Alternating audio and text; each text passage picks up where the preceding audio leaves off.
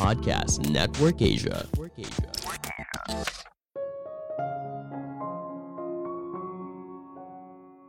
Emosi ternyata dibentuk berdasarkan pengalaman masa lalu dan budaya di mana kita dibesarkan. Halo semuanya, nama saya Michael. Selamat datang di podcast saya, Sikutu Buku. Kali ini saya akan bahas buku How Emotions Are Made karya Lisa Feldman Barrett. Sebelum kita mulai, buat kalian yang mau support podcast ini agar terus berkarya, caranya gampang banget. Kalian cukup klik follow Dukungan kalian membantu banget supaya kita bisa rutin posting dan bersama-sama belajar di podcast ini. Buku ini membahas soal pandangan yang kurang tepat soal emosi. Banyak orang merasa emosi terasa begitu otomatis, seperti halnya sebuah respon yang tidak bisa kita kendalikan. Banyak peneliti juga mendukung asumsi ini dengan berargumen kalau emosi tertanam dalam tubuh atau otak seseorang Mungkin kamu masih ingat film Inside Out, di mana setiap emosi dari anak perempuan itu tinggal di dalam otaknya dan mempengaruhi apa pun yang dia lakukan. Namun penulis punya pendapat berbeda. Menurut dia, emosi justru dibentuk oleh diri kita sendiri, oleh otak dan budaya tempat kita dibesarkan. Ini merupakan sebuah realita emosi yang lebih kompleks daripada yang selama ini kita tahu. Penulis akan menjelaskan bagaimana emosi kita terbentuk, saya merangkumnya menjadi tiga hal penting dari buku ini. Pertama, bagaimana emosi terbentuk? Seberapa sulit untuk mengendalikan emosi? Banyak orang mencoba, namun sering kali gagal. Pandangan klasik melihat emosi sebagai sesuatu yang universal. Diasumsikan bahwa emosi tertanam dan secara otomatis dipicu oleh daerah otak yang berbeda. Bayangkan kamu memiliki rekan kerja yang menyebalkan. Dia akan memicu neuron kemarahan yang akibatnya membuat darah kamu jadi mendidih dan mulut kamu jadi cemberut. Atau mungkin ketika seorang teman meninggal, dalam hal ini neuron kesedihan mengirimkan sinyal yang mungkin membuat kamu menangis. Menurut penulis, emosi itu sama seperti warna. Sementara seorang desain interior dapat membedakan antara warna biru, kobalt, ultramarine, biru tua, dan cyan, mayoritas orang awam mungkin hanya mengidentifikasikan masing-masing warna sebagai warna biru. Fenomena ini membuat penulis bertanya, bagaimana cara kita bisa mengukur emosi secara objektif? Mungkin pandangan klasik tentang emosi mengatakan kalau emosi dapat diukur secara akurat dengan ekspresi wajah. Tapi apakah kamu selalu memasang wajah marah saat sedang marah? Atau wajah terkejut saat sedang terkejut? Ternyata tidak sama halnya ketika seorang tersenyum, bukan berarti dia bahagia. Setiap orang bereaksi terhadap emosi dengan cara yang berbeda. Sejak tahun 1990 hingga 2011, penulis dan berbagai peneliti lainnya mulai bereksperimen dan menganalisa apa yang terjadi dalam otak. Mereka berusaha merekam apakah ada aktivitas di salah satu bagian otak ketika responden mengalami rasa takut, sedih, marah, atau bahagia. Menariknya, hasilnya justru berada di luar dugaan. Contohnya begini, bagian amigdala menunjukkan peningkatan aktivitas untuk emosi seperti rasa takut, tapi hanya terjadi di seperempat studi yang dilakukan. Sebagai informasi, amigdala merupakan bagian dalam anatomi otak yang berhubungan dengan proses emosi, perilaku, dan memori. Bagian otak ini berbentuk seperti kacang almond. Penelitian ini juga menemukan kalau amigdala menjadi aktif ketika responden merasakan marah, jijik, sedih, dan bahagia. Menariknya, aktivitas amigdala juga meningkat saat berada dalam kondisi yang non-emosional, seperti ketika seorang merasakan sakit, belajar hal baru, bertemu orang baru, atau membuat sebuah keputusan.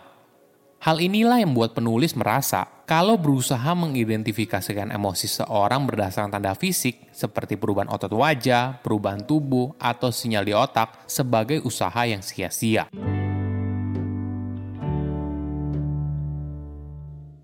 Kedua, emosi itu terbentuk secara spontan.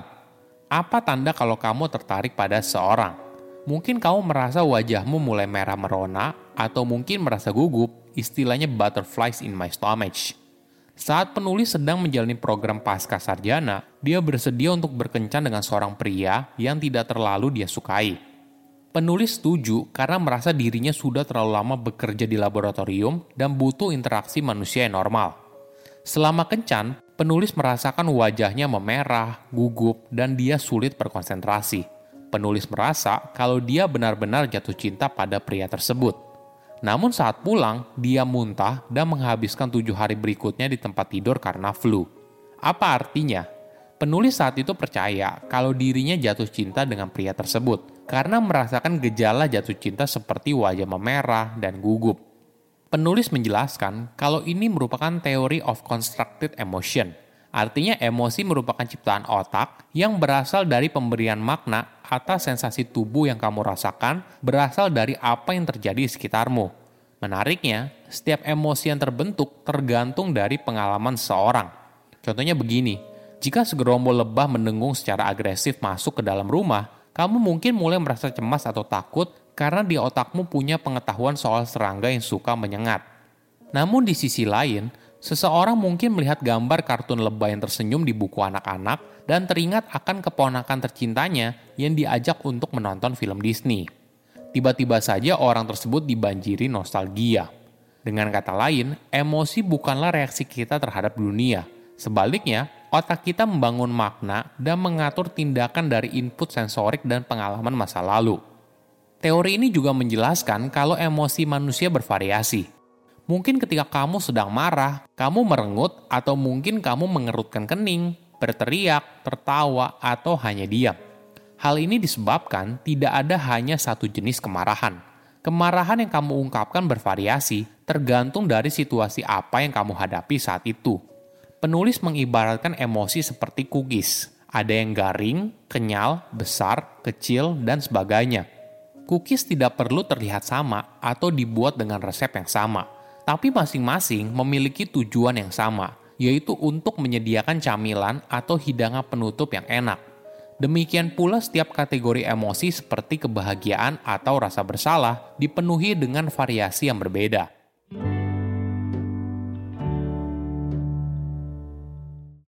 Ketiga, emosi terbentuk oleh budaya. Bagaimana cara menggambarkan kesedihan? Anehnya, di Pulau Tahiti tidak ada cara untuk menggambarkannya. Orang Tahiti menggunakan sebuah kata yang artinya seperti sebuah jenis kelelahan yang berhubungan dengan flu. Ini merupakan fakta yang menarik. Realita yang kita jalani bergantung pada konsep yang kita gunakan untuk memahami lingkungan sekitar. Pada akhirnya, konsep ini bergantung pada budaya sama halnya antara muffin dan cupcake. Sekilas tidak ada yang berbeda. Mereka berdua memiliki bentuk yang serupa dan dibuat dengan bahan yang pada dasarnya sama. Perbedaan utamanya terletak pada segi budaya. Yang satu dimakan sebagai makanan penutup dan satunya lagi dimakan sebagai sarapan. Ini adalah contoh realitas sosial, di mana sebuah objek memiliki makna dan fungsi melalui kesepakatan sosial. Sama halnya dengan uang kertas kita setuju kalau harga satu dolar seharga puluhan ribu rupiah. Intinya adalah konsep emosi dibentuk oleh konvensi budaya. Begitu kita mengetahui konsepnya, kita akan mengalami emosi tersebut. Ada contoh menarik dari sejarah tersenyum. Saat ini, konsep emosi kita mengasosiasikan kebahagiaan dengan senyuman. Tapi hal ini tidak selalu terjadi. Penulis mengklaim bahwa orang Yunani dan Romawi kuno tidak memiliki kata untuk senyum itu bukan isyarat budaya signifikan yang terkait dengan kebahagiaan. Faktanya, tersenyum hanya menjadi mode di abad ke-18 setelah akses yang lebih luas ke kedokteran gigi. Senyum itu sebenarnya adalah penemuan abad pertengahan. Setiap saat, otak kita menggunakan pengalaman masa lalu untuk memberikan makna dari apa yang kita rasakan. Saya undur diri, jangan lupa follow podcast Sikutu Buku. Bye-bye. Pandangan dan opini yang disampaikan oleh kreator podcast, host, dan tamu tidak mencerminkan kebijakan resmi dan bagian dari podcast Network Asia. Setiap konten yang disampaikan mereka di dalam podcast adalah opini mereka sendiri dan tidak bermaksud untuk merugikan agama, grup etnik, perkumpulan, organisasi, perusahaan, perorangan, atau siapa pun dan apa pun.